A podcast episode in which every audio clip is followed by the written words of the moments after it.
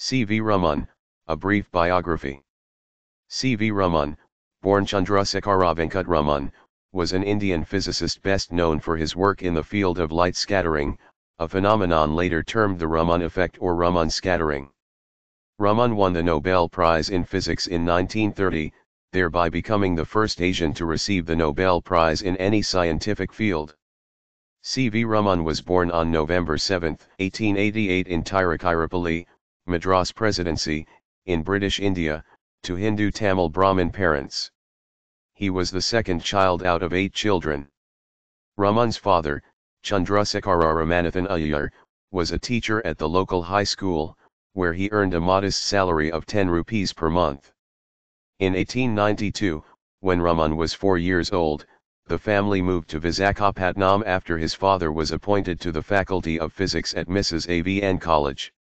Upon arriving at Visakhapatnam, C. V. Raman was enrolled at St. Aloysius Anglo Indian High School. He was said to be a precocious child from the very beginning. A prodigy in studies. He completed his secondary education in 1899, aged 11, and his higher education with a scholarship in 1901, aged 13, securing the first position in both under the Andhra Pradesh School Board examination. In 1902, Raman, aged 14, enrolled at the Presidency College of Art, Commerce and Science, in Madras. His father was by then teaching physics and maths in the same college. 2 years later, at the age of 16, Raman got his Bachelor of Arts degree from the University of Madras, where again he came first, winning gold medals in English and physics. In 1906, while studying for his Master of Arts degree, he published his first scientific paper on unsymmetrical diffraction bands due to a rectangular aperture, in the British scientific journal Philosophical Magazine. In 1907, Raman, aged 19, obtained his Master of Arts degree with the highest distinction.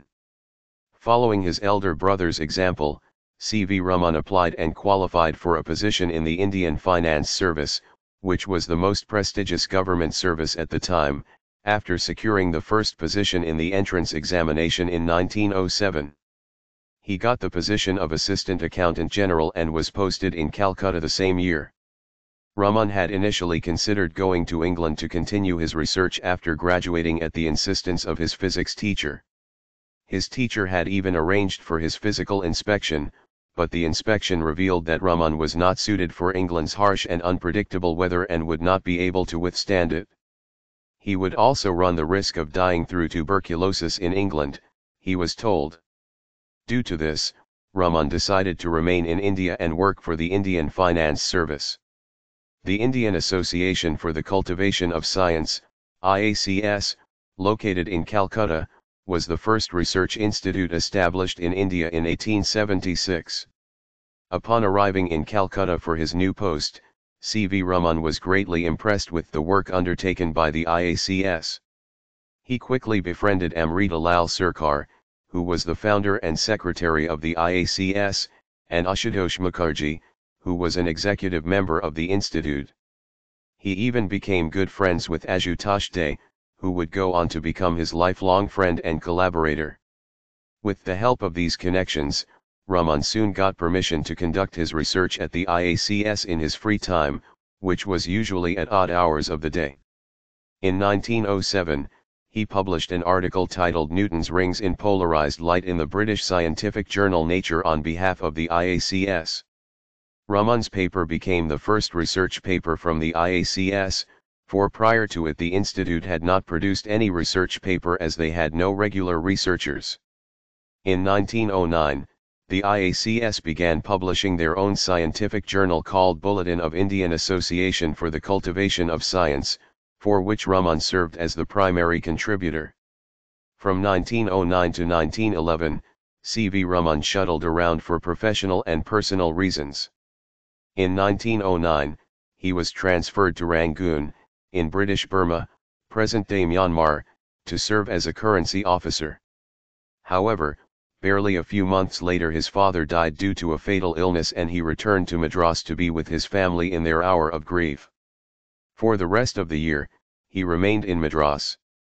When Raman finally got back to work in Rangoon, he was transferred to Nagpur, in Maharashtra, India.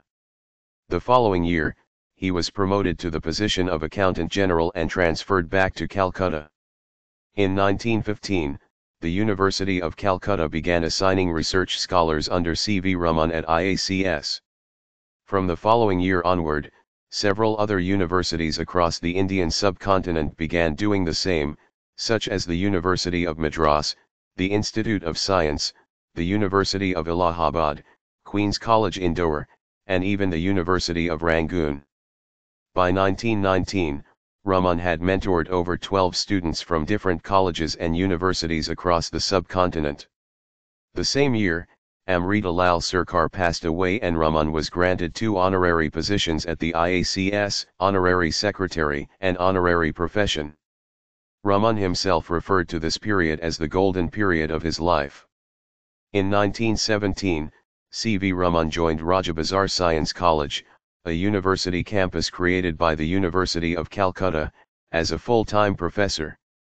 This was the first time in his life that he became a full-fledged professor, without having his civil servant's job to fall back on for financial security. After almost a decade of service in the Indian Finance Service, Raman was very reluctant to resign from his position. He later described it as a supreme sacrifice, for his salary as a professor would be half of his salary as a civil servant. Nevertheless, he accepted the position of Palit Professor of Physics with the condition that he would not be required to go out of India or to take any teaching work in MA and MSc classes to the detriment of his own research or assist advanced students in their research. But Raman's appointment as the Palit Professor of Physics did not come without controversy. A few members of the University of Calcutta, especially the foreign ones, objected and opposed his appointment on the grounds that he had no PhD and had never studied abroad. In response to this accusation, Ashutosh Mukherjee arranged for an honorary Doctor of Science, to be conferred upon Raman by the University of Calcutta in 1921. By the early 1920s, C. V. Raman had acquired a great reputation abroad, especially in England.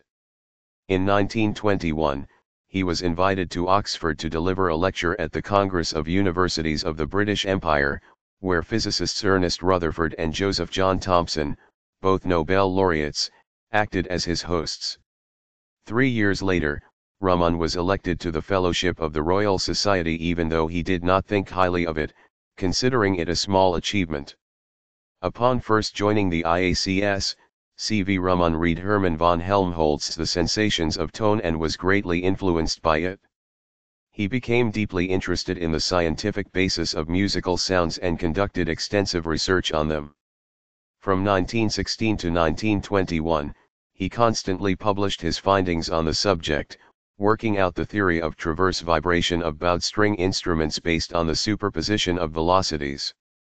Raman's research on the harmonic nature of the sounds of tabla and mridangam was the first proper scientific study on Indian percussions.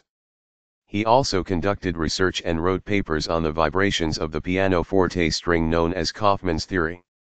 His works on acoustics were significant to his later works on quantum mechanics and optics.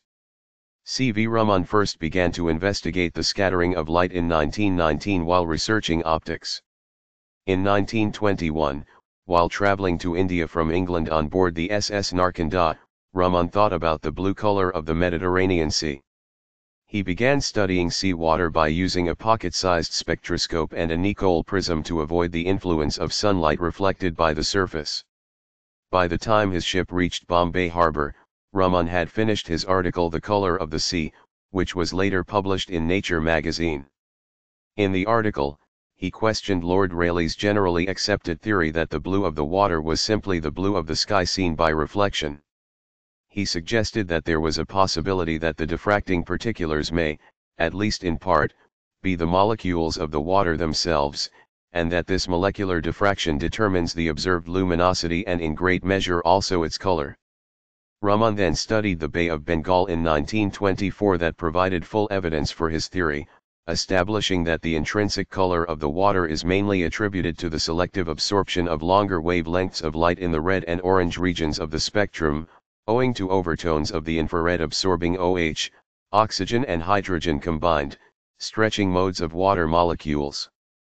This was Raman's first major discovery in the field of scattering of light.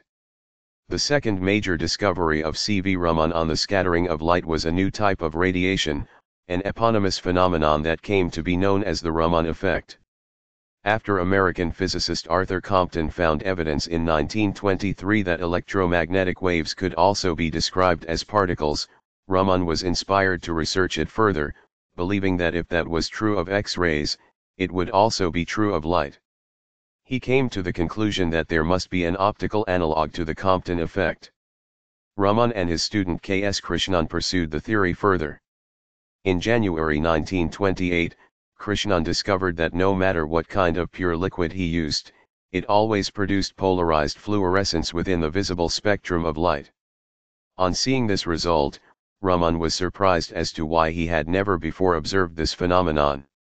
He and Krishnan called this new phenomenon modified scattering with reference to the Compton effect as an unmodified scattering. Raman invented a type of spectrograph to detect and measure electromagnetic waves. By the following month, they obtained spectra of the modified scattering separate from the incident light. Raman employed the instrument using monochromatic light from a mercury arc lamp which penetrated transparent material and was allowed to fall on a spectrograph to record its spectrum. They were now able to measure and photograph the lines of scattering. On February 28, 1928, the very day they made the discovery, C. V. Raman announced it to the press. The Associated Press of India reported it the next day, and by March 1 it was reported by the Statesman under the headline Scattering of Light by Atoms, New Phenomenon, Calcutta Professor's Discovery. On April 21, Raman's three-paragraph report of their discovery was published in Nature magazine and the actual data was published in the same magazine on May 5. On March 31, 1928, Raman's lecture, titled A New Radiation, at the meeting of the South Indian Sciences Association in Bangalore was published in the Indian Journal of Physics. Raman's discovery was groundbreaking and of fundamental importance to physics. The new phenomenon was considered to be even more startling than the Compton effect. The main feature observed was that when matter was excited by light of one color, the atoms contained in it emitted light of two colors, one of which was different from the exciting color and was lower down the spectrum. And the most interesting part of it was that the altered color was independent of the nature of the substance used. Initially, a few physicists were skeptical of the authenticity and reliability of Raman's discovery. German physicist Arnold Sommerfeld even tried to reproduce the experiment but failed, leading to more skepticism. However, in June, Peter Pringsheim of the University of Berlin successfully reproduced Raman's results and coined the terms Raman effect and Linnaean de Raman effects, thereby giving birth to its English counterparts Raman effect and Raman lines. American physicist Robert Williams Wood of Johns Hopkins University was the first American to confirm the Raman effect after making a series of experimental verification. Raman's discovery was one of the earliest and most convincing proofs of the quantum nature of light, eventually giving birth to the field of Raman spectroscopy. Ernest Rutherford, while presenting the Hughes Medal to C. V. Raman in 1930, described the discovery as among the best 3 or 4 discoveries in experimental physics in the last decade. C. V. Raman was obsessed with the Nobel Prize and had made it one of his life's missions to win one. He was not flattered or honored when he received the honor of fellowship to the Royal Society in 1924, as he considered it a small and insignificant achievement. During a speech at the University of Calcutta in 1924, he openly stated that he aspired to the Nobel Prize and would get one in the next 5 years. Even after Compton won the Nobel Prize in 1927, Raman was ecstatic and told Krishnan that they should research and find an optical analog to the Compton effect, for the Nobel Prize had to be won. Raman was disappointed to see that he did not receive the prize in 1928 and 1929. But he was so sure of his victory in 1930 that he booked tickets to Stockholm months in advance of the official announcement. Needless to say, he won the prize in 1930. Throughout their research on the scattering of light, K.S. Krishnan was the primary researcher and was the first to notice the new phenomenon. He also co-authored all except 2 scientific papers on their discovery and wrote all follow-up studies. However, in spite of all his contributions, Krishnan was not nominated or even considered for the Nobel Prize. And even though Raman admitted that Krishnan was the co-discoverer, he was often openly hostile toward him, even going as far as to say that Krishnan was the greatest charlatan he had known, who had spent his life masquerading in the cloak of Raman's discovery. Krishnan would later describe Raman's treatment of him as the greatest tragedy of his life. In 1933, C.V. Raman was appointed as director of the Indian Institute of Science, IISc, in Bangalore, thereby becoming the first Indian director of the institute, which had been established in 1909. Illustrious men such as industrialist Jamshedji Tata, Nizam of Hyderabad Mir Osman Ali Khan, and Maharaja of Mysore Krishnaraja Wadiyarfor, had contributed funds and land for the IISc. However, Raman ended up having a major fallout with the authorities at the IISc after he was accused of being biased toward the development of physics while ignoring the other fields. Another bone of contention was Raman's recruitment and support of German physicist Max Born, whom he intended to give the full position of professor. Much of Raman's problems were due to his undiplomatic and sometimes unfriendly personality.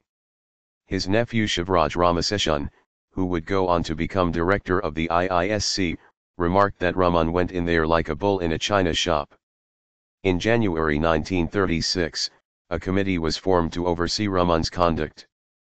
In March, the committee found that Raman had misused the funds by entirely shifting the institute's focus to research in physics. The committee gave him 2 options. 1.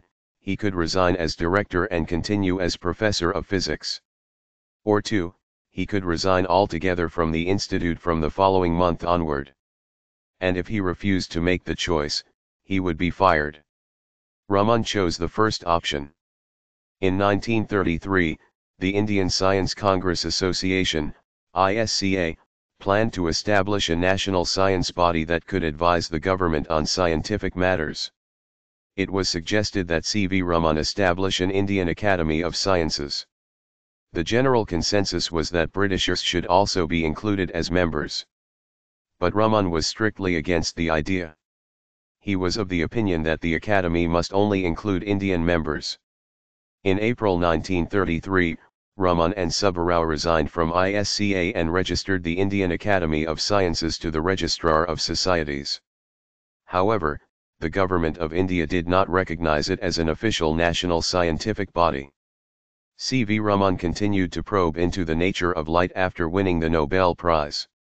In 1932, Raman, along with Suri Bhagwantam, determined the spin of photons, which further confirmed the quantum nature of light. He would also go on to provide the correct theoretical explanation for the acousto-optic effect, light scattering by sound waves, along with his student Nagendranath. Their work formed the Raman-Nath theory. Between 1935 and 1942, he conducted experimental and theoretical studies on the effects produced by X-rays on infrared vibrations in crystals exposed to ordinary light and on the diffraction of light by acoustic waves of ultrasonic and hypersonic frequencies. In the 1940s, Raman began studying the structure and properties of diamonds, which he would carry on until his final years. And in the early 1950s, he studied the structure and optical behavior of numerous iridescent substances including agate, opal, labradorite, quartz, pearl, and feldspar. In the 1960s, his interests shifted to biological properties like the physiology of human vision and the colors of flowers. In 1943, C.V. Raman established the Travankari Chemical and Manufacturing Co. Limited along with his former student Punchapeksa Krishnamurthy. The company was one of the first organic and inorganic chemical manufacturers in India. In 1996, the company was renamed TCM Limited. In 1947, after India gained its independence, Raman was appointed the first national professor by the new government. The following year, Raman retired from the IISc and established his own institute called the Raman Research Institute in Bangalore, where he served as its director until his death in 1970. In late October 1970, while working in his laboratory, C.V. Raman suffered from a cardiac arrest and collapsed. He was immediately rushed to the hospital where the doctors declared that he would not survive another 4 hours. But Raman survived for a few more days after the attack. He spent his last days at home and at the university, surrounded by his family and followers. He asked his students to keep the journal of the academy going, and he discussed with the institute's board of management the future of the institute and its management. Raman also asked his wife to perform a simple cremation ceremony without any rituals upon his death. On November 21, 1970, C.V. Raman, aged 82, died from natural causes. Prime Minister Indira Gandhi publicly mourned his death by calling him the greatest scientist of modern India and one of the greatest intellects India had ever produced in its long history. C.V. Raman is now widely regarded as one of the greatest and most influential Indian scientists in history. He is also considered one of the most important researchers in the field of physics, a field that has greatly benefited from his work. For his pioneering work, Raman was celebrated and honored across the world. He was conferred with several honorary degrees and memberships in scientific societies. He was also the recipient of numerous awards such as the Hughes Medal, Franklin Medal, Lenin Peace Prize, Bharat Ratna, Matuxi Medal, and, of course, the Nobel Prize in Physics. Raman's Nobel Prize victory made him the first Asian and first non-white to ever receive any Nobel Prize in the sciences. In his honor, India now celebrates National Science Day on February 28 every year, to commemorate the discovery of the Raman effect.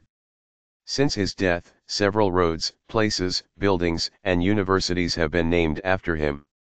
Raman's work and achievements were pioneering for the times, and his name shall continue to live on in the scientific world through his greatest discovery.